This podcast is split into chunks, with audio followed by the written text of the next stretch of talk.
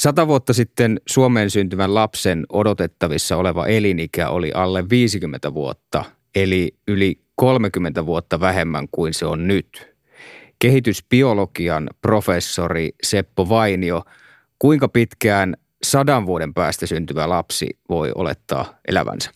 Jos me katsotaan niin kuin historian tosiaan, niin sanotaan äh, hyvin paljon, paljon syntyvyydessä ja sen, sen paranemisessa Suomikin on ollut, ollut maineikasta arvoa ylipäätään hieno, hienoa työtä tehty ja vaikea olla ennustaa, mutta että kyllä mä uskoisin, että me 10-20 vuotta, vuotta voidaan, voidaan ehkä pystyä lisäämään niin kuin eri keinoilla, kun tässä sitten katsotaan historiaa ja mietitään tulevaisuutta ja niitä mahdollisuuksia, mitä sitten löydetään koko ajan lisää tieteen kautta. Maailma on mennyt parempaan suuntaan edellisen 200 vuoden aikana, mutta huominen on huonompi. On huonompi. huonompi. Kuuntelet Yle Puheen Huominen on huonompi ohjelmaa. Minä olen Pekka Vahvanen ja tänään puhumme koko tunnin Suomi-punkista. Ei sentään, vaikka studiossa onkin entinen punkkari ja esimerkiksi priard yhtyeessä soittanut Seppo Vainio. Nykyään Seppo Vainio on Oulun yliopiston kehitysbiologian professori ja me puhumme siis terveyden ja eliniän kehityksestä. Tervetuloa Seppo. Kiitos, kiitos. Olet tehnyt paljon tutkimusta geeneihin liittyen. Miten hyvin me nähdäksesi tunnemme genetiikkamme toimintaa nyt? Ollaanko vasta alkutekijöissä sen ymmärtämisessä vai onko tämä peli pelattu jo melkein läpi?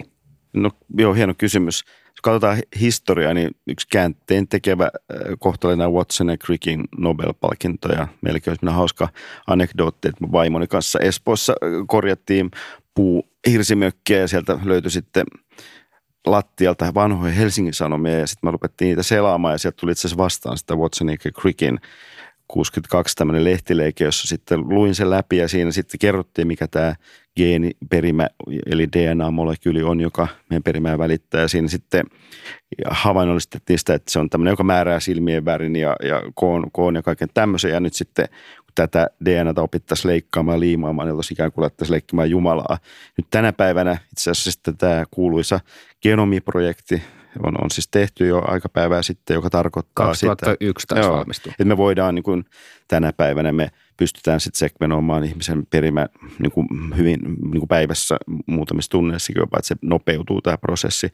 Ja nyt sitten kun sitä on tutkittu sitä genomia meidän perimää, niin sieltä tuli, aika paljon tulee koko ajan yllätyksiä siten, että vain kaksi prosenttia tosiaan tuottaa sitten semmoista informaatiota, joka – tuot, niin kuin koodittaa proteiinia, eli valkuaisaineet, jotka sitten saa nämä elimistön toimimaan. Eli 98 prosenttia oli kaikenlaista pimeätä ainetta, joka ei koodita ja tuota siis proteiinia. Nyt tätä tutkitaan ja yritetään ymmärtää, että, että se on niin kuin tavallaan iso, mahtava tietokone, jonka, jonka, jossa liikkuvia osia hu, huomattavan miljoonien määrin ja sitä kautta se jokainen voi ajatella, että siinä on vielä tutkittavaa. Sinä olet biopankki Borealiksen johtaja sen lisäksi, että toimit siis Oulun yliopistossa kehitysbiologian professorina. Kerro meille, mihin biopankkitoiminnalla tähdätään. No se on minusta hyvä nimittää biopankki, eli Borealis, kuten muutkin Suomen biopankit, eli, eli jotka on muodostunut tämmöisen verkon kuin FinBB, Finnish Biobanks – ja nämä niin kuin yhdessä sitten kerää käytännössä näytteitä ihmisiltä, jotka sitten antaa sen luvan. Eli, eli sairaalassa sitten kun käydään, niin varastoidaan nämä näytteet. Ja iso juttu, mikä on, liittyy biopankkeihin, on, on siis se, että me pystytään tutkimaan niin kuin kaikkia tekijöitä ikään kuin tämmöisellä big data, mikä ehkä moni tuntee, niin tämmöinen omiikka-teknologia, eli tämä genomiikka on yksi. Eli me voidaan just, just viittasit tähän niin kuin ihmisen koko genomin sekvenointiteknologiaan, niin se tarkoittaa sitä, että jos me ajatellaan analogisesti, että raamattu kuva ikään kuin sitä DNAta, niin me voidaan lukea se koko raamattu niin kuin kirjaan kirjaimelta sinne tietopankkeihin. Ja nyt tämä on niin kuin toinen juttu, että me voidaan niin kuin tavallaan kaivaa se neula sieltä heinäsuovasta sitten, joka liittyy erityyppisiin niin kuin sairauksiin. Ja sitten kolmas tekijä on se, että me voidaan niin kuin myös siis tuottaa ihmisestä, tämä on yksi Nobelin Jamadakalle, että me pystytään potilasperäisiä kantasoluja tuottamaan niistä sitten eri elimiä, että nämä kaikki voidaan niin kuin saattaa tänne tietopankkiin ja sitä kautta nyt niin kuin mahdollistaa se, että me voidaan tutkia ihmisen tapahtumia ihan toisella tasolla. Mutta noin ylätasolla voidaan sanoa, että tämä biopankkitoiminnan tavoitteena on kuitenkin pitkällä tähtäimellä parantaa ihmisen terveyttä ja lykätä kuolemaa? No ilman muuta, kyllä se on se primääri mm, niin kuin työ, mitä me tehdään. Eli me luodaan niin kuin edellytyksiä tutkijoille käyttää tätä resursseja ja lisätä sitä kautta ymmärrystä sairauksista. Myös niinkin, että ennen esimerkiksi on tutkittu enemmän sitten muita niin kuin malleja tavallaan käytetty vaikka koeläimiä sen takia, että meillä ei ollut niin kuin keinoja tutkia ihmisiä, mutta tänä päivänä me ollaan tilanteessa, mit, miten se on niin mahdollistunut näiden Nobel-tutkijoiden kautta. Yle puhe. Huominen on huonompi. On helppoa ajatella, että köyhyydestä pakenemisessa olisi kyse vain rahan lisääntymisestä – että ei tarvitsisi elää jäytävässä ahdistuksessa sen tulevasta riittämättömyydestä. Mutta vähintään yhtä tärkeää on parempi terveys ja kasvava todennäköisyys sille, että elää tarpeeksi pitkään, jotta saa mahdollisuuden vaurastua. Läpi historian ja eri puolilla maailmaa nykyäänkin lasten tautisuus ja kuoleminen, aikuisten loputon sairastuvuus ja murskaava köyhyys ovat tuttavia, joilla on taipumus vierailla samoissa perheissä – kerta kerran jälkeen uudestaan. Siinä kuultiin taloustieteilijä Agnus Deatonia teoksesta The Great Escape. Kuten mainittua, Suomessa odotettavissa oleva elinikä on noussut viimeisen sadan vuoden aikana noin 30 vuotta. Jos otetaan peruskysymys, miksi elinikä on noussut niin paljon? No, siinä on monia tekijöitä varmasti. Tietysti yksi niin kuin ilman muuta on niin kuin hy- hygienia ja sitten että me opitaan, niin kuin, me on tultu tietoiseksi niin kuin siitä, että on, on tämmöisiä taudin aiheuttuu kommunikatiivisia tauteja. Toisaalta sitten niin kuin vaikka ravinnon tuottaminen on yksi, että, että, että ennenhän kuoltiin Suomessakin nälänhätään ja, ja, ja, ja nyt niin kuin tässä mielessä se on ihan ilman muuta keskeinen. Ruoan säilymistekniikat on, on kehittynyt ja samaten tietysti niin kuin lääketiede, että meillä on huomattava määrä keinoja niin kuin pidentää elin, elinikää sitten. Ja rokotteet on yksi ilman muuta yksi keskeinen iso, iso kysymys, jotka on ollut tälläkin hetkellä, niin kuin meillä on globaaleja tämmöisiä isoja hankkeita siihen liittyen. Otetaan toinen peruskysymys. Naiset on oikeastaan kaikkina historiallisina aikoina eläneet pitempään kuin miehet. Mistä se johtuu? Onko miehet vaan tyhmempiä, tyhmän rohkeita, että ne tappaa itsensä sillä tavalla tai tappaa itsensä sodassa? Vai onko naisen ja miehen genomissa jotain sellaista perustavanlaatuista eroa myös? Kyllä naisten miesten aivoissa varmaan on mitä kehitysbiologina katsoen niin jonkun verran e, eroa, mutta että se niin kuin biologina siinä on tavallaan ihan pointti, että on, on niin kuin järkeä tehdä työnjakoa. Jos me katsotaan niin kuin historiallisesti, niin miehet on ehkä ollut tämmöisiä metsästä, jotka on seiväs kädessä tuolla painanut puhvelin perässä ja sitten sitä kautta niin kuin ottanut riskejä ja mennyt uusiin ympäristöihin ja toisaalta sitten sitä kautta niin kuin se kuolleisuuskin on ollut suurempaa, kun niitä riskejä otetaan. Tämähän näkyy niin kuin tänä päivänä kanssa, että miehet niin kuin jyllää semmoisilla aloilla, jossa sitten on tällaista riskimuodostushommaa ja tota, sitä kautta niin se on yksi tämmöinen konkreettinen niin kuin kysymys ja sitten, joka heijastuu sitten moneen, että naiset ehkä on siinä mielessä konservatiivisia syystäkin, että niille on perinteisesti langennut tätä niin kuin hoivaamispuolta, joka on niin kuin luonnollinen sitten, niin, niin, niin kuin kysymys on nisäkkäästä ja näin poispäin, että, että tota, sitä kautta niin se niin kuin työn jako on ollut selkeämpi siltä osin niin kuin biologisessa mielessä, että nyt tänä päivänä tilanteet on tietysti muuttumassa niin kuin meidän omien yhteiskuntaratkaisujen kautta. Eliniän kasvu on pääosin tullut nimenomaan sieltä alkupäästä – Eli lapsikuolleisuutta on pystytty radikaalisti vähentämään, varsinkin 1900-luvulla.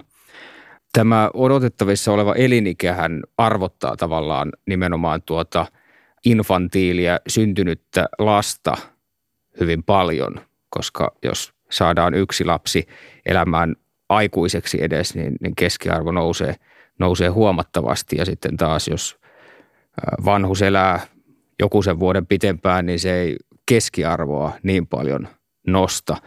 Onko tämä odotettavissa oleva elinikä hyvä mittari? Tähän esimerkiksi kätkee sen tosiasian, että metsästä- ja keräilijäyhteisöissä jo se tyypillinen elinikä saattoi olla 60 tai 70 vuotta. Eli että siinä mielessä se tyypillinen elinikä ei ole valtavasti noussut, mutta lapset selviää ensimmäisestä elinvuodestaan, vaan huomattavasti korkeammalla todennäköisyydellä. Joo, no, tämä on iso kysymys ja ehkä kun yleisesti noin, niin siis siinä mielessä, kun että puhuttiin tästä niin kuin eliniän pituudesta, joka liittyy kuitenkin ravintoon, että synnytykseen varmaan kuoltiin osittain sen takia, että oli infektioita ja oli, oli niin kuin ravinto puutetta ja, ja tämän tyyppisiä asioita, jotka sitten vaikuttavat, eikä myöskään niin kuin hygienia näitä asioita, jotka sitten synnytykseen niin kuin sinänsä liittyy ja miten sitä valmennettiin ja näin poispäin. Toisaalta sitten taas niin kuin, nyt tänä päivänä ollaan niin kuin menossa siihen niin kuin tilanteeseen, että opitaan ymmärtämään sitä niin kuin varhaisikioajan niin kuin odotusajan niin kuin merkitystä, että hyvin monet terveyteenkin liittyvät asiat niin kuin muodostuu siellä jo hyvin varhain, että tätä tutkitaan nyt kovasti, että meilläkin on hanke – Oulussa siihen muotoutunut tämmöinen verkostohanke. Tässä yritän kyseenalaistaa vähän tätä paperilla huimalta näyttävää kehitystä ihmisen eliniässä. Ja kyseenalaistaa sitä vielä tällaisella kysymyksellä myös, että, että meidän yhteiskunnassahan noin yksi seitsemästä lapsesta kuolee ennen synnytystä tai mm. abortoidaan. No, sittenhän tietenkin keskimenoja on myös, mutta noin yksi seitsemästä tietoisesti eliminoidaan. Ja, ja, ja aikaisemmassa yhteiskunnassahan siis meni niin, että, että kun lapsi syntyi, niin sitten tavallaan ei-toivotut lapset saatettiin tappaa. Mm. Että tällaistähän tapahtui jonkin verran vielä 1800-1900-luvuillakin. Mm.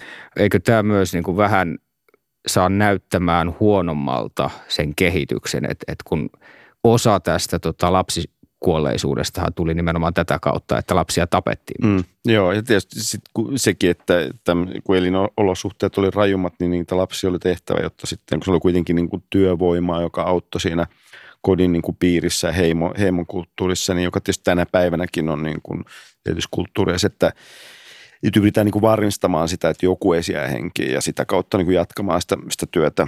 Tai sitten jos sama agrariyhteisössä, että on, on niin kuin perhe, joka jatkaa sitä maatilaa, että varmistetaan niin kuin tämä sitten, että sillä lailla tota, nämä syntymisen kulttuurit ja Suomi on tässä suhteessa ehkä tämmöinen kulta keto, että täällä sitten syntyvyys kuitenkin on, on hyvä. Toisaalta se meillä se kääntöpuoli on vähän sitä, että nyt on niin kuin ikään kuin joka viides pariskunta sit syystä, jota ei välttämättä ihan tiedetä, mutta että et me ei, ei saada lapsia. Et Suomessahan se syntyvyys on taas siinä suhteessa ongelmallista. Meidän pitäisi saada niin lisää porukkaa tänne, että meidän ikäpyramidi on semmoinen, että kuka munkin eläkkeet maksaa sitten tyyliin, että, että, että se mm, niin kuin maahanmuutto ja tämän tyyppistä asiat on sitten niitä, että me tarvitaan tämän niin kuin koulutettua väkeä, jotta me pystytään niin kuin pitämään tätä yhteiskuntaa kunnolla yllä. Vaikka kyseenalaista vähän tätä kehitystä, niin onhan myös edistystä tapahtunut. Äh, vuonna 1836 Nathan Meyer Rothschild oli maailman rikkain mies ja hän kuoli paiseeseen. Okay. Ja vuonna 1900 merkittävimmät kuolinsyyt olivat yleisesti influenssa, tuberkuloosi, ripuli, mm. tämän tyyppisiä juttuja. Joo. Ja, ja nykyään siis se on aika jotenkin mahdoton ajatus, että tällaisiin ihmiset kuolis suuremmassa mm. määrin.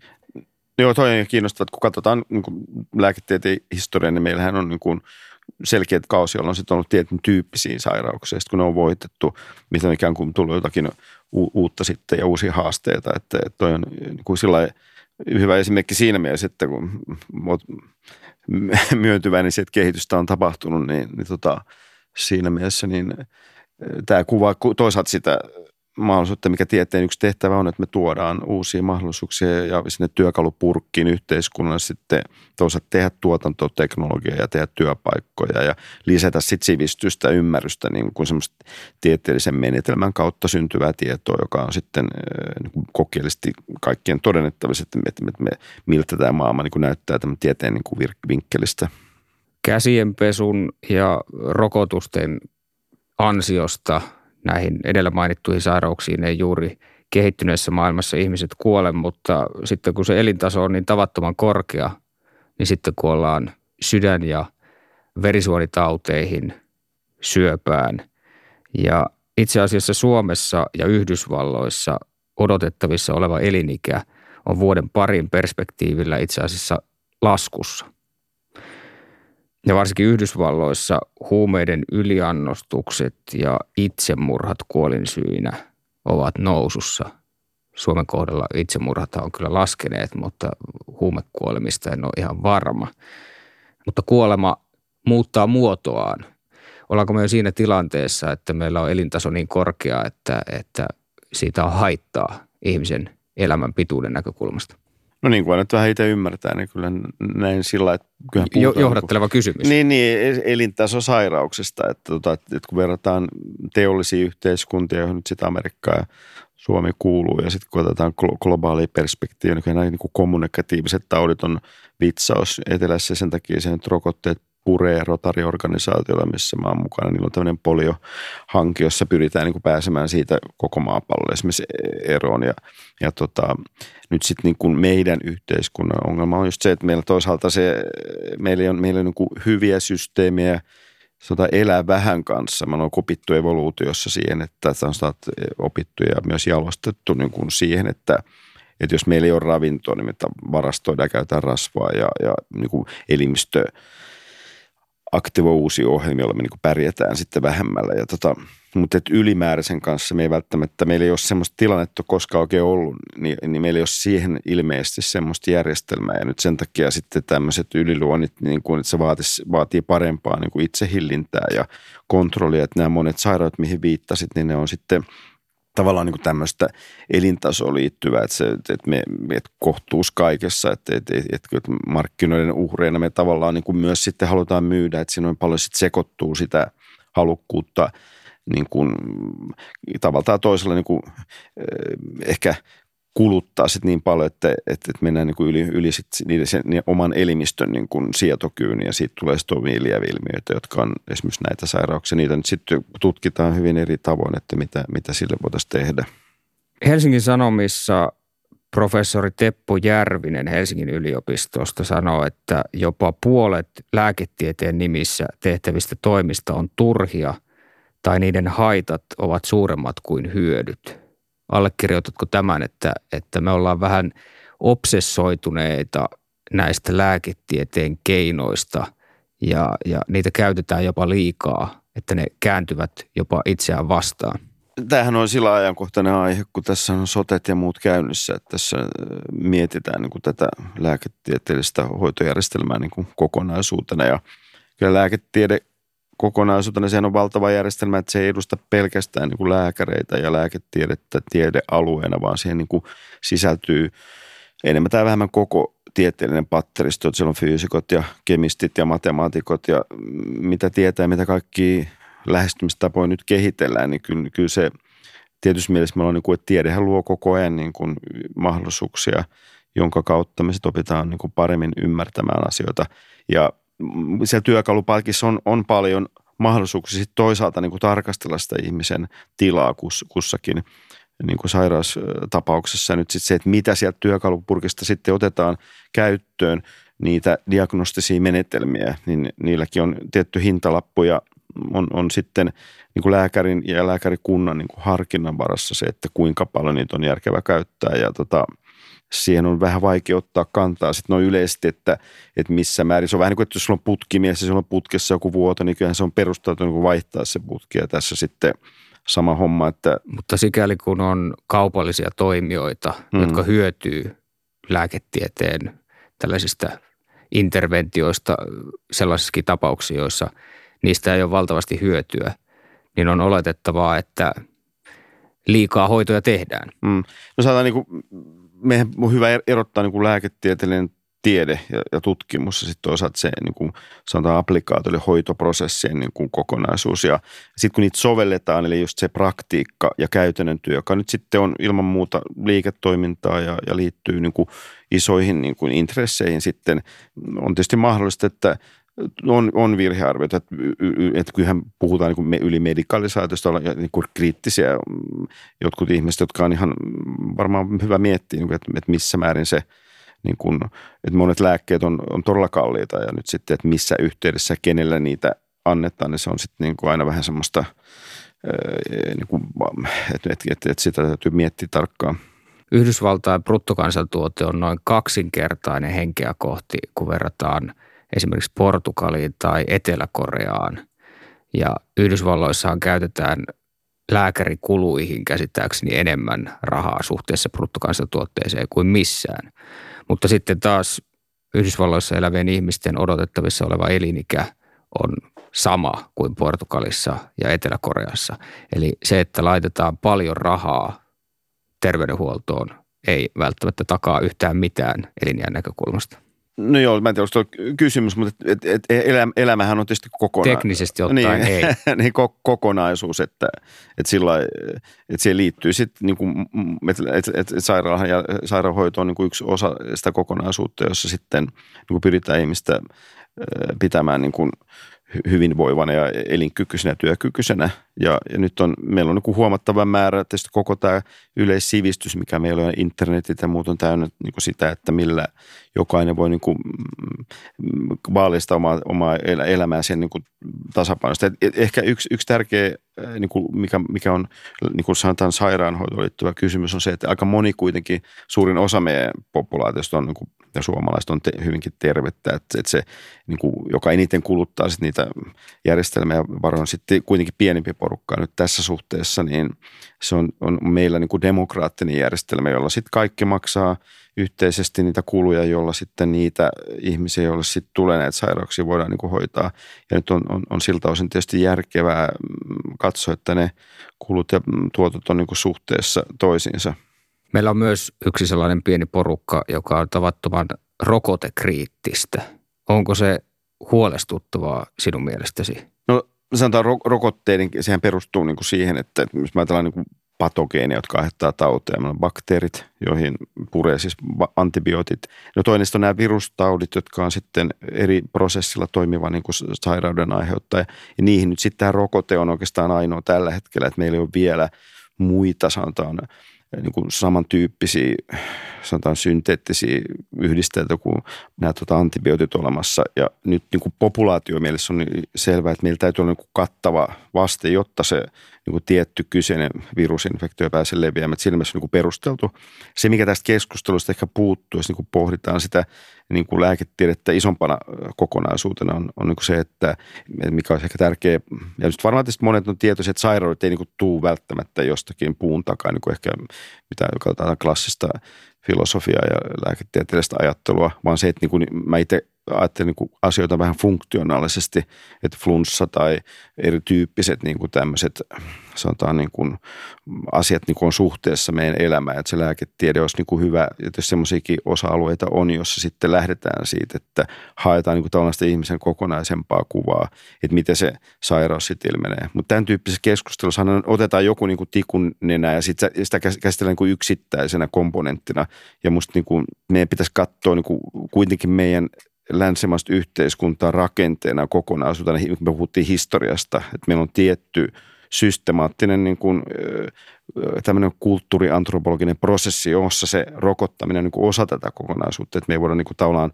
ottaa sitten palapelistä yhtä osaa pois, vaan sitten miettiä tavallaan meidän niin kuin arvomaailmaa niin kuin laajemmalti, että se ei ole tämmöinen – simsalabim-ratkaisu, vaan vähän tämmöinen niin kuin isompi arvokeskustelu, joka on sitten hyvä ehkä, kun tieto lisääntyy, niin tässä samalla käydä. Onko muuten eläinten elinikä lisääntynyt? No jos mä mietin tätä jo tuossa, että vastaus on, jos puhutaan tämmöinen kysymys-vastauskeskustelu, eli eläimethän, mitä me käytetään aika paljon siis ihmisen välittömässä joko ravintona tai sitten maataloudessa tai sitten kotieläiminen, niin nehän on kuin jalostettu aika pitkälle, että niitä on siis se on iso, iso prosessi, jossa on tuotettu sitten koiria ja kissoja ja näin poispäin. Mä, niillähän sitten sen jalostuksen yhteydessä ilmenee erityyppisiä sitten myös siis komplikaatioita, jolloin niin kuin mä en usko, että ne välttämättä on lisännyt e, niin kuin elin, elinajan odotetta. Että meillä on eksperttejä tällä alueella Suomessa, Annes Lohi ja kumppanit. Ja, ja toisaalta sitten luonnossa taas tilanne on se, että siellä on niin kuin petosaalissuhteita, eli luonto niin kuin on ekosysteemi, jossa sitten kaikilla on, niin siinä palapelissä on tietynlainen oma ekologinen laatikko, jonka puitteissa sitten se elinolosuhde niin kuin määrittynä yleisesti. Ja siinä suhteessa, niin jos siellä on vähän kremppaa jossakin, niin se saattaa päätyä saaliksi helposti se. Että mä en usko, että se elin, että luonto niin kuin pitää huolen omistaan. Että ihminen on ehkä tämmöinen kummajainen, että me, me ollaan sen verran äh, onnistettu sitten puuttumaan tähän luonnon tasapainoon eri keinoin, että tota, siinä mielessä niin me ehkä poiketaan eläimistä tässä suhteessa. Seuraavaksi on vuorossa yli yksinkertaistava kysymysosio. Okei. Okay. Kiireiselle nykykuulijalle yli yksinkertaistava kysymysosio. Onko tervettä ajatella ruoan terveellisyyttä koko ajan? Ei. Onko ihminen luomakunnan kruunu? Ei. Mikäs sitten? Koko tämä luon, luon, luonto Kaikki tasa-arvoisia. Niin. Onko ihmisen hyvä mittailla itseään? On. Oletko normaali? En. Pelkäätkö punaista lihaa? En. Milloin olit viimeksi rokotettavana? En muista nyt ihan tarkkaan, että Armeijassa. No itse asiassa mä en, mä oon tämmöinen siviilipalvelusmies, mulla ei ollut siinä yhteydessä rokotusta. Siviili- Varmaan tämmöinen, niin kuin, muistaakseni infektio siis. Siviilipalvelusmies ja punkkari. Joo, Ei olisi pitänyt pyytää koko lähetyksen. totta. Tappaako tupakka?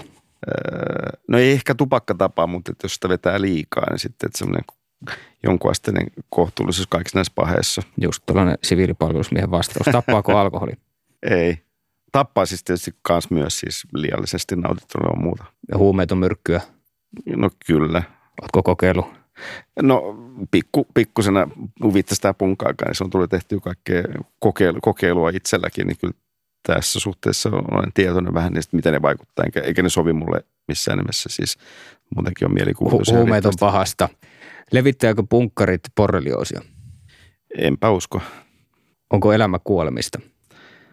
On päivittäin. Pannaanko käsi käteen ja ollaan hiljaa?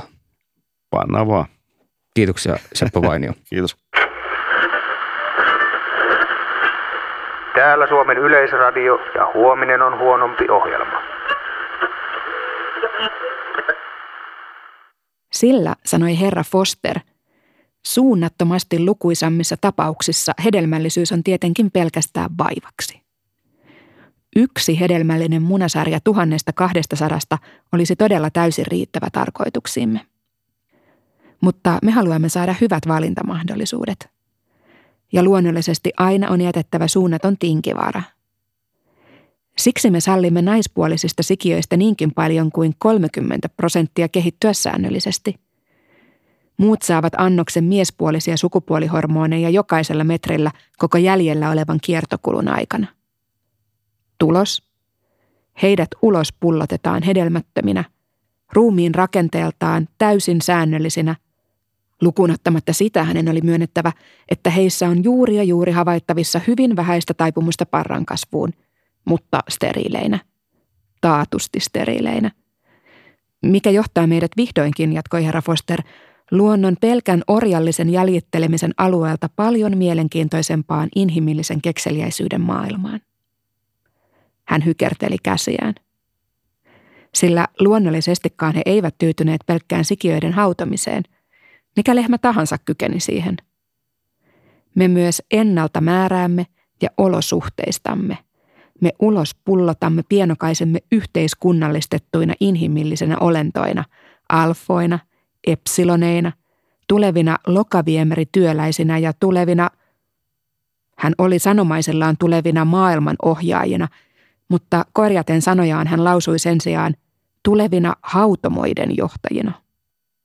Siinä kuulimme sitaatin Aldous Huxleyn Uljas uusi maailma teoksesta.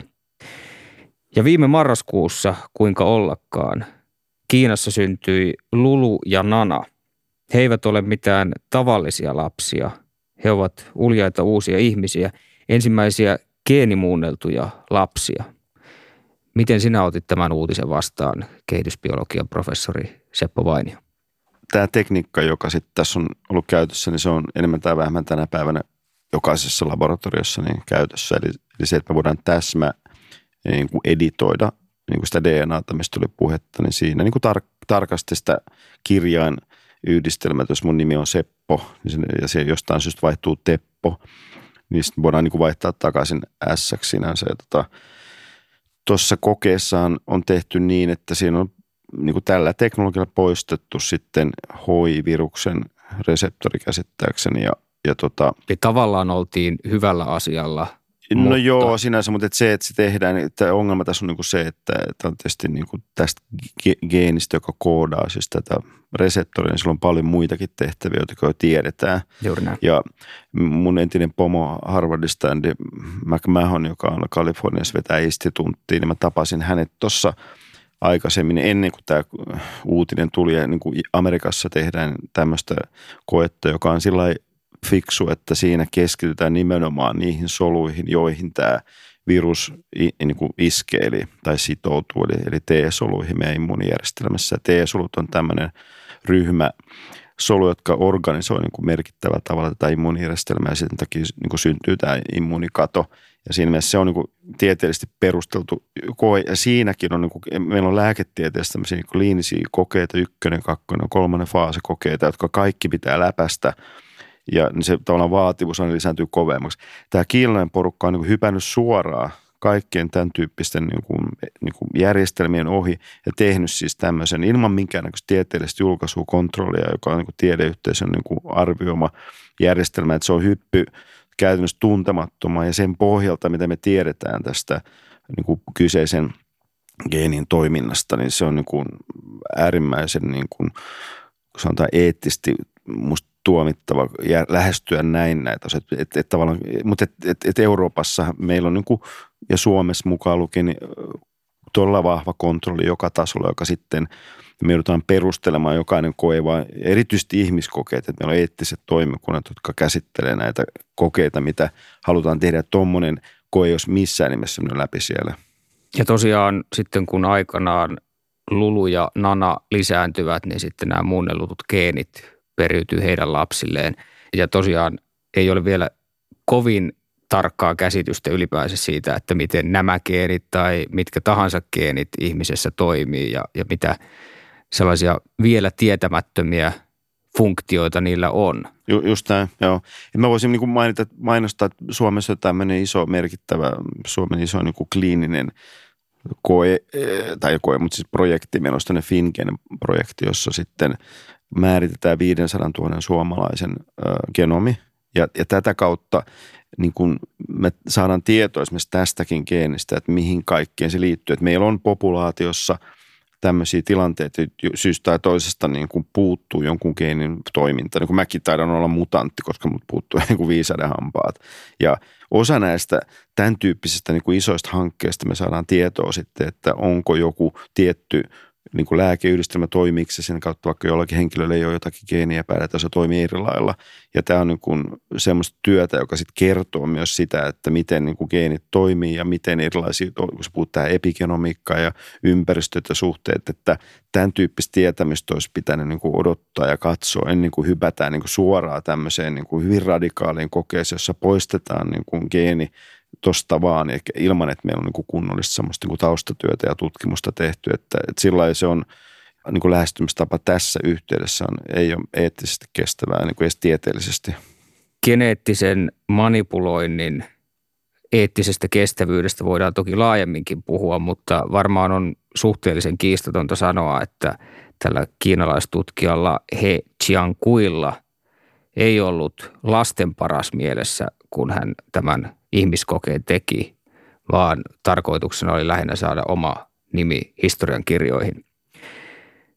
Sinä olet kuitenkin käsittääkseni noin laajasti ajateltuna sitä mieltä, että jos asiat on tutkittu, jos ne on todettu turvallisiksi, jos ihmisen geneettisellä manipuloinnilla voidaan poistaa traagisia sairauksia tosiaan turvallisesti, niin se on lähtökohtaisesti ihan okei. Okay.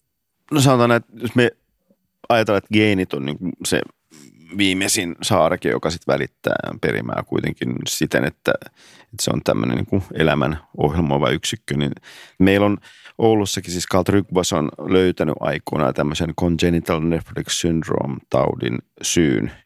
Käytännössä lapsi, joka tämän perii siten, että se ilmenee tämä tauti, niin se munuaiset käytännössä vuotaa verta, jonka kautta se tarvii absoluuttisesti siirteen – synnyttyään.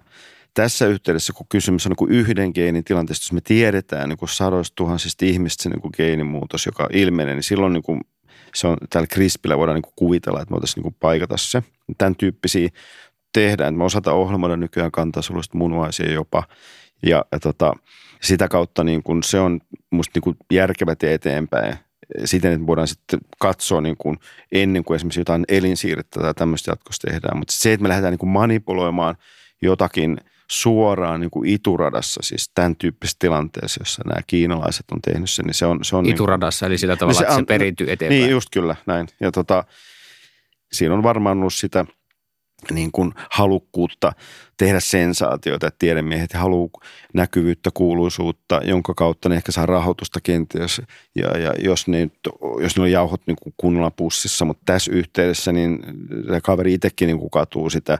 Sen takia Kiina on ehkä tämmöinen partnerisaunta, joka ei ole vielä niin kuin liittynyt samantyyppisiin järjestelmiin kuin mitä Euroopassa, Amerikassa, että me, me niin kuin kunnioitetaan niitä – humaaneja prinsiippejä kuitenkin. Mutta mut jos ei puhuta nyt tästä yksittäistapauksesta, joka oli lähtökohtaisesti epäeettinen tutkimusyhteisön näkökulmasta, mutta jos ajatellaan pitemmällä tähtäimellä, tosiaan kaikilla tutkijoilla on jonkinlainen kunnianhimo mm. kehittää asioita eteenpäin, poistaa pahoja sairauksia ja näin poispäin. Sitten on myös sellaisia tutkijoita, joilla on kunnianhimo esimerkiksi lisätä ihmisten älykkyyttä mm. ja, ja on maailma täynnä sellaisia niin sanottuja transhumanisteja, jotka on sitä mieltä, että ihmistä pitää tavallaan parannella. Sen älykkyyttä pitää parannella, ehkä sen niin kuin kehoa muutenkin pitää voimistaa geneettisesti. Tällaiset ajatukset on, ei nyt ehkä valtavirtaa, mutta yhä voimistuvampia. Jos ajatellaan noin moraalisella tasolla, niin onko tämä sun mielestä sellainen päämäärä, johon pitää pyrkiä, että me pyritään hahmottamaan, mitä älykkyys on ja myös muuntelemaan ihmisen geenejä sillä tavalla, että me voidaan lisätä älykkyyttä. Kun älykkyyttä pidetään yleisesti hyvänä asiana yhteiskunnalle. Mm-mm. No joo, tämä on totta kai niin kuin, tot, ihmisellä on niin kuin mielellä oltava niin kuin vapaus vapaasti miettiä ja pohdiskella kehittää – asioita ja tie, tiedekin ja akateeminen vapaus niin perustuu tähän, että kun hän tehdään ihan poskettu. Mutta laboratorio on sellainen paikka, jossa sitten voidaan niin kuin leikkiä ja sen kautta, että, me luodaan ja otetaan niin kuin riskejä, mutta sitten kun sitä viedään niin kuin yhteiskunnan tasolle, niin se on niin oma juttu. Ja niin se on niin kuin kaikkien ja lainsäädännöllisen systeemi. Mutta että viitaten tähän niin kuin nanomaailmaan, nanokommunikaatio, joka meissä on niin avautunut, se tavallaan tähänkin juttu, mitä sä puhut, niin vaikuttaa sillä, että se, miten me luultiin, että aivot niin kuin toimii ikään kuin mä yhdellä tasolla on se, että siellä on tämmöistä, niin kuin, kun siellä on hermosoluja hirveä määrä, jotka sitten viestii toisillensa, niin miten ne kommunikoi sitten tämmöisiä pieniä pallosia, jotka sitten siellä niin kuin välittää tämmöisiä kuiluja siltojen yli ikään kuin sitä informaatiota – toisesta neuronista toiseen. Ja nyt sitten ajateltiin, että tämä on niin sun pääkopassa tapahtuu asioita mun pääkopassa ja se välttämättä niin kommunikoi sitten taas niin kuin maailman kautta. Mutta että nyt kun me tutkitaan sitten älykkäitä ihmisiä, niin tämä on yksi, esimerkiksi tarjo voi olla tarjota keinoja siihen, että voidaan niin kuin ikään kuin ekstrahoida sieltä sitten jonkun älykkyyden niin kuin sana kokonaisuus. Se, että – nythän tämän Fingeninkin yksi tavoite, joka on iso siis lääketieteellinen genomihanke, siellä taustalla niin kuin intressi skitsofreniaan liittyviä mutaatioita ja muunteluita löytää niin kuin genomista ja nimenomaan koodaavista alueista. Ja me löydetään tämän tyyppisiä asioita, mutta ne on niin kuin monien satojen tuhansienkin geenien niin kuin yhdysvaikutuksia. Mä viittasin tähän niin kuin congenital nephrotic syndromiin, joka tämä Carl Tryggvason löysi, niin nyt tämmöinen, että meillä on monia geenejä, jotka sitten taas osallistuu vaikka älykkyyden säätelyyn niin, ja sen, sen niin kuin muotoutumiseen, niin plus että siinä on ympäristö myös niin kuin hirveän tärkeä tekijä, just nämä sosiaaliset kyllä, suhteet. Kyllä. Tutkijalta on aina vaikeaa saada moraalista linjausta, mm. mutta jos ihmisen älykkyyden lisääminen genomiin olisi mahdollista, pitäisikö se sallia? Sanotaan, että voi olla ihmisiä, ihmisiä tutkijoita, jotka ajattelevat, että se olisi tavallaan näin mekanistista. Mä luulen, että kun puhutaan niin kuin, kuitenkin luonnontieteestä ja vähän humanistisestakin nyt suhteesta, niin kyllä mä näkisin, että meidän on niin hyvin, ja sen takia tämä mittausasia, tämä elämän peilistrategia, jos meillä on YouTubessa niin video, niin se on niin kuin sillä tärkeää, että me sen kautta niin kuin tavallaan, vähän kuin että me, mun mummo sanoi mulle, että sipuli kasvattaa, että syö sipuli, että se kasvattaa järkeä. Ja se oli hyvin tämmöisiä niin kuin statementteja, että tämä aivovoimistelu, että mä vasta viime vuosina tajusin, että, että se aivo voi yhtä kun sä kasvatat lihaksi, niin että, että, että se, että me geneettisesti lähdetään niin kuin manipuloimaan lisää älykkyyttä, niin mä, jos viittaa nyt Einsteinin, joka kaikkien tuntema neropatti oli, niin se nyt sanoi, että me ei käytetä niin kuin välttämättä meidän aivoista eh, kuin murto-osa, että meillä on niin kuin siinä aika paljon, että tavallaan me käytetään se meidän oma potentiaali ja jalostetaan sitä. Ja tämä nanomaailma viittaa siihen, että me tavallaan voidaan nimenomaan huolehtimaan tästä inhimillisestä vuorovaikutussuhteestakin jatkossa, eikä vaan niitä digitaalisaation keskellä, niin ikään kuin lisätä sitä älykkyyttä sitten inhimillisen keinon ilman, että mennään niin kuin manipuloimaan sitä genomitietoa sieltä sitten suoraan. Mä en... Minä pidän itsestään selvänä sitä, että tämän vuosisadan aikana biologit leikkii yhä enemmän Jumalaa, mutta ne yrittää julkisesti aina kieltää sen ja, ja, ja tehdä asioista sellaisia teknisiä kysymyksiä, vaikka ne on viime kädessä moraalisia kysymyksiä par excellence. Mutta tässä on niin se on asia, mikä, mikä on hyvä pitää mielessä, että me ei niin ihmisellä pystytä tutkimaan niin kuin geneettisesti. Että, että kun viittasit Huxleyin, että, että, että, että se on niin kuin, me voidaan tänä päivänä näiden biopankkien kautta tehdä aivoorganoille, että se on niin kuin mahdollista, jolloin niin kuin me voidaan koejärjestelmä tehdä, jossa me ikään kuin mallitetaan sitä ihmisen aivon syntyä. Ja se on niin kuin eettisesti järkevää ja kestävää. Siis, että, että eihän me voida lähteä niin kuin manipuloimaan kokeellisesti niin kuin ihmisen genomia siten, että mitä sitten sit tulee 2-30 vuoden päästä. Että se, on, se on mm, varmasti, siis mä en usko, että se koskaan, jolle me sitten mennä tämmöiseen Huxlin kaltaiseen maailmaan. Mutta että, Eikö meillä toinen jalka ole jo siellä maailmassa? No ei, ei, ei, ei meillä käytännössä siis tehdä. Kyllä me, se on tämmöinen geneettinen – operatiivinen manipulaatio, jossa sitten niin kun par- korjataan esimerkiksi joku geeni. Musta niitä on kyllä, voi olla väärässä, mutta mä en, se ei ole missään nimessä mikään valta. Et geeniteknologia ja yhdistelmätekniikkaa käytetään niin tuottaaksemme proteiineja ja, ja, ja, ja lääkkeitä. Et se on, fiksu. Rokotteita tehdään, niin kuin näitä just, mistä oli puhetta, että tehdään heikennettyjä mm, rokotteita ja tämmöistä, se on iso juttu. Vasta-aineita tehdään. Että se, että se, ne on niin kuin teknologia, jotka tarjoaa sinne työkalupakkiin niin asioita, mutta että se, että me lähdetään, että me lähdettäisiin niin manipuloimaan ihmistä niin kuin suoraan, niin kuin siten, että me korjataan niin jotakin, niin se Eh, kyllä jokainen siitä on tietoinen silloin, kun me siihen mennään, että se, se on, se on niin tutkijoiden ja teidän kaltaisten ihmisten toimittajan niin velvollisuus se, se niin tuoda selkeästi esiin. Kehitysbiologi kiistää sen, että biologit leikkisivät Jumalaa ainakaan ihan lähitulevaisuudessa, vaikka he Chiang Kui teki tämän ei pelkästään laboratoriossa, vaan teki ihan oikeille ihmisille tämän geenimanipulaation. Hmm. Musta tämä on vähän tätä nyt skifi-osastoa, että... Ei se nyt ihan skifi-osastoa ole. siis Hollywood, ihmisiä, siis... ihmisiä manipuloidaan jo nyt geneettisesti. Mm, mm, mm. No joo, no siis tavallaan to, toisen viitattiin esimerkiksi tähän nano, nanomaailmaan. Kyllä niin kuin, ajatus on niin kuin se, että, että me ollaan tämmöisessä dynaamisessa prosessissa toisaalta, että meillä on hirveä määrä meidän genomissa niin kuin polymorfia tai muuta, että mistä ne niin kuin tulee sinne ja, ja, ja kaikkea tämmöistä. Kyllä niin kuin, totta kai on hyvä niin kuin miettiä pohdiskella ja erilaisia niin kuin mahdollisuuksia niin kuin mm, edistää siis ymmärrystä. Ja totta kai tieteen, kun ajatellaan, keksittiin auto, niin mun käsitys on se, että silloin jo pelättiin, että se on niin kuin vaarallinen, koska ihminen ei voi mennä niin kuin 50 kilossa alujempaa tai vastaavaa. Että, ja miljoona ihmistä kuolee vuodessa Niin, että mennään. Kyllä tietysti teknologia vaikuttaa ihmiseen ja, ja niillä on omat riskinsä ja sit siitä huolimatta niin otetaan käyttöön, koska ne tarjoaa niin paljon toisaalta etuja. Lääketieteessä on sama homma, että meillä on hyviä hoitoja, ja, mutta että ne populaatiotasolla sitten niillä on omat riskinsä myös ja se, vaan sitten se hy- hyöty ja haitta pitää aina vaan arvioida. Minun mielestäni vähän toinen jalka ollaan haksilaisen maailman puolella myös siinä mielessä, että nykyään ihmisille jo melkein pystytään rakentamaan varaosia. Hmm. No mekin tehdään, tehdään sitä operaatiota, kehitysbiologin huipentuma tietysti mielessä on niin se, että me saadaan laboratoriossa, niin kuin mä viittasin jo, niin synnyt, synnytettyä niin munuainen.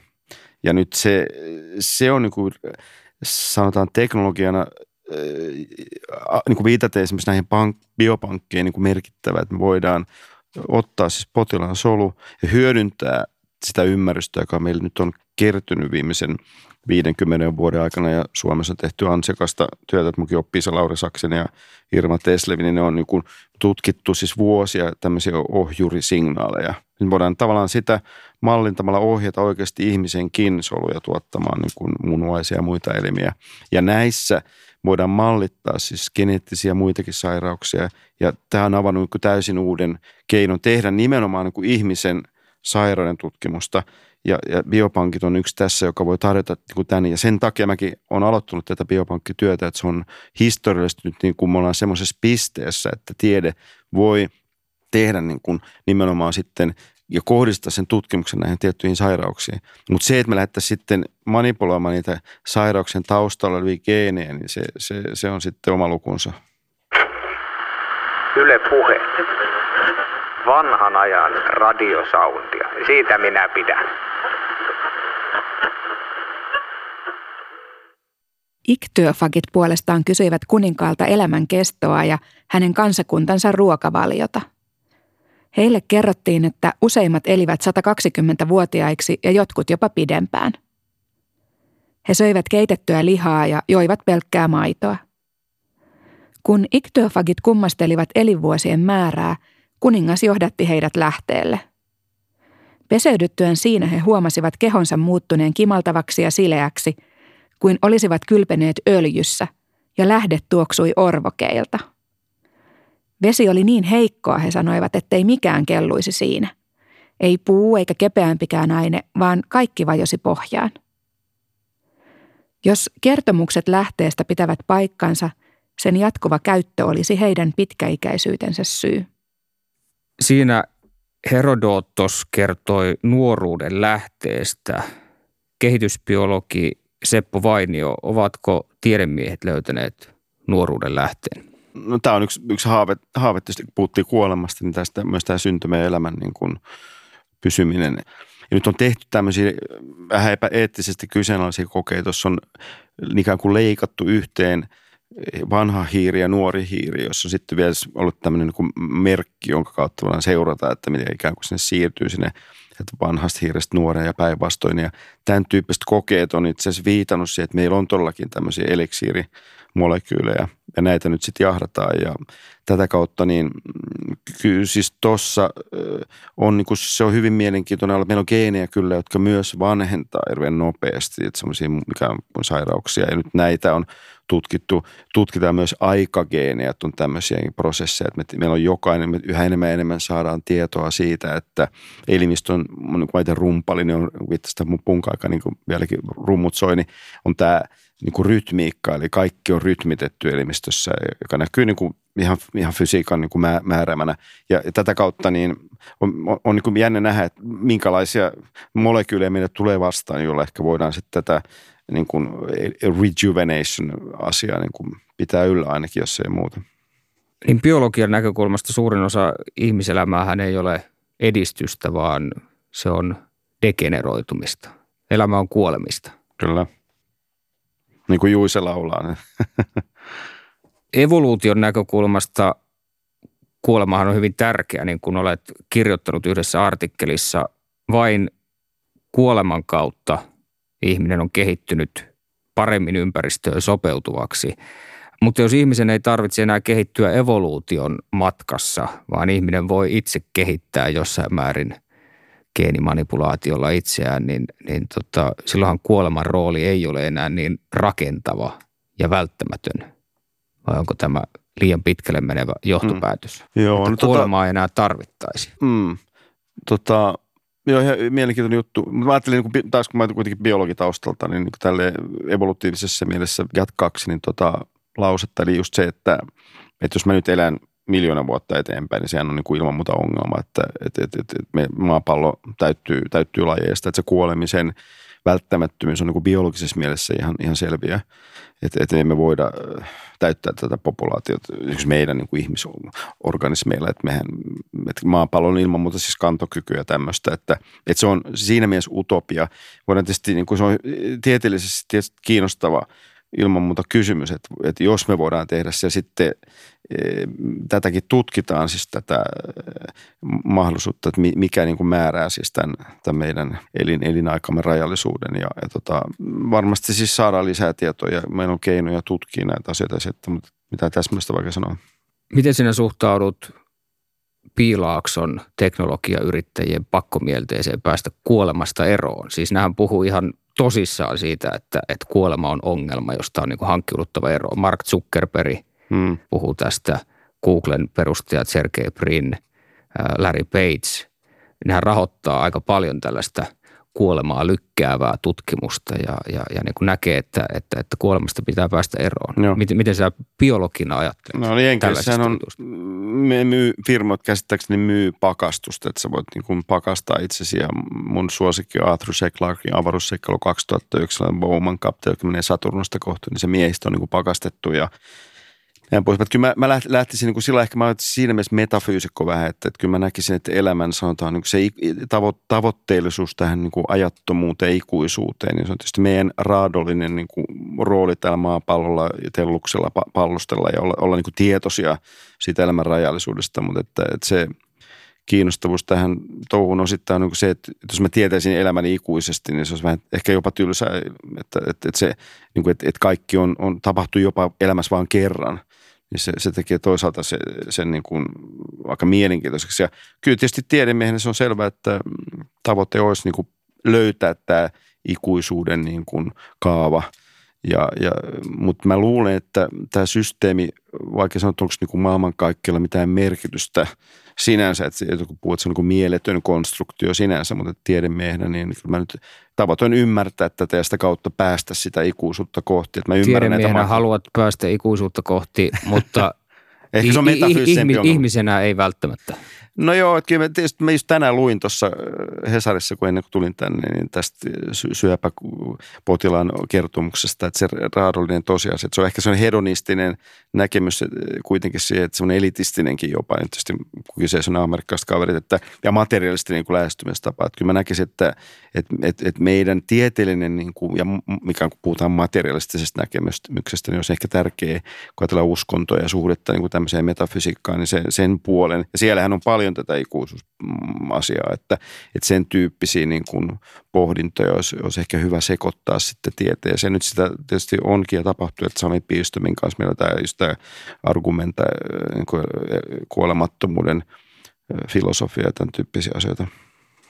Tässä kun ollaan puhuttu siitä, että miten ihminen on onnistunut lykkäämään sitä kuolemaa, ollaanko me vähän jopa liikaa obsessoitu nimenomaan siihen, että meillä pitää olla mahdollisimman paljon niitä elinvuosia. Minun vanha liikunnanopettajani sanoi, että ei vuosia elämään, vaan elämää vuosiin. Niin, se jokaisen me, meillä on se oma, oma aika ja kenties oma, oma elämänkin pituus sitten, että, että, että kun katsoisi niin kuin tänäänkin noita lehtiä, että jonkun elämän, munkin isän elämä päättyi siis 35 se nyt oli ja, ja mun vaimon isä päättyy, se olisi jo Manalan mailla mun ikäisenä, että se on sillä ei pysynyt tässä mielessä terveenä. Ja sitten yllättäen kuitenkin tulee, voi tulla, että kavereillakin on sitten semmoisiakin sairauksia, jotka sitten voi olla niin vakavia, että se vie hengen, että, että on se jotenkin – niin, niin, niin se, se, se, traagista. Että kyllä se tärkeintä on tietysti, että se elämä tuntuu mielekkäältä just nyt ja, ja e-, elää niin kuin tavallaan uppoutuu sinne elämään ja on, niin kuin nauttii siitä elämän ihmeestä. Että eihän me pystytä niin kuin tieteessäkään synnyttää elämää niin kuin koeputkessa. Että se niin kuin oleellinen kuitenkin, vaikka puhutaan niin kuin tieteen, tieteestä tässä, niin se e, tiede, mäkin biologina yritän ymmärtää niin kuin se elämän mysteeriä ja se on hämmästyttävä ilmestys, että – että ei me ymmärretä äh, vielä eikä osata synnyttää niin kuin elämää niin kuin itse koepurkkiin. Ja sitä kautta meillä on niin kuin haasteita. Että se elämällisyys on ehkä itsessä se keskeisin juttu kuitenkin. Yle puhe. Huominen on huonompi. Minä olen mieluummin klassinen kuin moderni. Yle Puheen Huominen on huonompi ohjelma käsittelee yhteiskunnallista edistystä ja näin ohjelman lopuksi käsittelemme edistystä yhden ihmiselämän näkökulmasta, tällä kertaa Seppo Vainion elämän näkökulmasta. Onko sinun elämäsi mennyt ajan myötä parempaan suuntaan? No kyllä mä näkisin, että mulla on laboratoriossakin tämmöinen niin kuin kyltti, että, että voi, että voi elää, elää, elää on, onnellisempaa aikuisuutta. Että mun niin kuin menneisyyttä värittää isän, isän kuolema ja sitten mulla on ollut, ollut sairauksia itsellenikin, joista mä oon toipunut sillä niin kuin, ja, ja tota, jotka on opettavaisia sillä että tässä mielessä on niin ajatellut, että sairauksilla on niin kuin tietynlainen ikään kuin tehtäväkin, eli me kokemuksella siis, että me tavallaan kasvetaan ja mennään niin kuin eteenpäin. Että kyllä se – mun niin kuin filosofiassa ja elämässä on niin kuin se, mikä liittyy niin kuin tutkijan työhönkin, että tavallaan aikuisoppimiseen, että mulla on niin kuin ehkä ideaali päästä tähän niin kuin johonkin täydelliseen ihmiseen, jossa sitten mä oon tietoinen ja osaan, osaan asioita paremmin kuin nyt. Määritteletkö sinä tämän punkkariaikasi sairaudeksi? No ei, se, se on itse asiassa hyödyllinen niin kuin nuoruuden aika sillä, että... Tota, Just se... sä sanoit, että sairaudet saattaa olla hyödyllisiä joskus. no totta, joo. No siinä mielessä kyllä punkka, niin kuin, ne, sehän niin kuin on pelle miljoona kiloa piikki lihassa, että, että siinä mielessä se, jos ajatellaan sairaudeksi, että totta kai niin kuin, siellä on hieno, hieno perinne. Meillä on niin kuin, myös tänään, kun mä tuossa tulin, mä sanoin vaimolle, että se musiikki, koke, se on niin kuin fantastinen niin kuin taidemuoto muidenkin taiteiden seassa, että tota, että ky- kyllä niin kuin siitä on jäänyt paljon käteen, että, että, että, että, että on, on niin kuin edelleenkin siis musiikki on hyvin vahva tekijä mun elämässä. Ja mä itse asiassa tehnyt, me on muutettu DNAta musiik- musiikiksi muun muassa tämmöisiä ohjelmia Juha Röningen kanssa, että Timo Kiiskinen, joka on hyvä kaveri, niin se on tota, innostunut tämmöistä Saimetiksi-ilmiöstä, jossa ääni niin kuin muotouttaa ja tekee materiaa. Se on, se on hyvin kiinnostava kenttä. Pelkäätkö kuolemaa? No niin kuin mä viittasin, mä mietin näitä syntyjä syviä sillä, että, että, että mulla on ajatus, että mä käyn kaiken näköisissä pohdinnoissa niin kuin sillä myös kuolemaa tietysti päivittäin, kun mietin sillä tavalla, että se on niin kuin näkyvissä tuolla meidänkin työssä, niin tota, sitä kautta niin viitatin tähän artikkeliin, mikä myös luin niin syöpä, syöpä kaverista, joka on antaa haastattelua, että on niin kuolemassa. Kyllä se tietysti, kun se kohdalle tulee, niin toivottavasti on siinä valmis ja mun äiti Riitta Vainisilta päättyi päivät tässä muutamia vuosia sitten ja sitä kautta niin kun tuli kohdattua sitä aika läheltä ja, ja, ja tota, se oli tavallaan ihan kaunis poislähtö ja hyvin semmoinen niin kuin, hän oli hyvin uskonnollinen ihminen, että se oli sellainen, antoi niin siihen sen, sen tien niin kuin eteenpäin, että tota, se on Aivan. jännä nähdä, että mitä tuleman pitää, että se tekee, se on se arvotus, mihin ehkä ei saada tieteellistä vastausta koskaan. Kehitysbiologia professori Seppo Vainio, miten uskot, että maailma loppuu? Mä luulen, että tämä on niin erokas järjestelmä, että kun katsotaan ei vain biologia, vaan mitä tahansa niin kuin fysikaalisesti ilmentymää niin kuin maapallolla tai universumissa, niin se koko ajan tulee niin kuin sitä, että kaikki on niin upeasti suunniteltua tai, tai järjestäytynyt tätä, mitä se onkaan sitten kokonaisuus syntynyt, että tota, mä luulen, että tässä on, niin kuin, se on niin kuin suurta älypalloa koko juttu, että, että sillä mä niin kuin, on optimistinen, että kyllä – tämä on niin monimutkainen järjestelmä, että tota se mm, pitää huolen tästä pienestä ihmisen pyristelystä täällä Telluksella. Kiitoksia Seppo. Kiitos. Ensi viikolla puhumme siitä, kuinka länsimaat ovat isällisesti auttaneet kehitysmaita edistyksen poluille. Onko siitä ollut kolmannelle maailmalle enemmän hyötyä vai haittaa? Vieraana tuolloin maailmanpolitiikan professori Teivo Teivainen. Minä olen Pekka Vahvanen ja sanon nyt heissulivei. Täällä Suomen yleisradio ja huominen on huonompi ohjelma.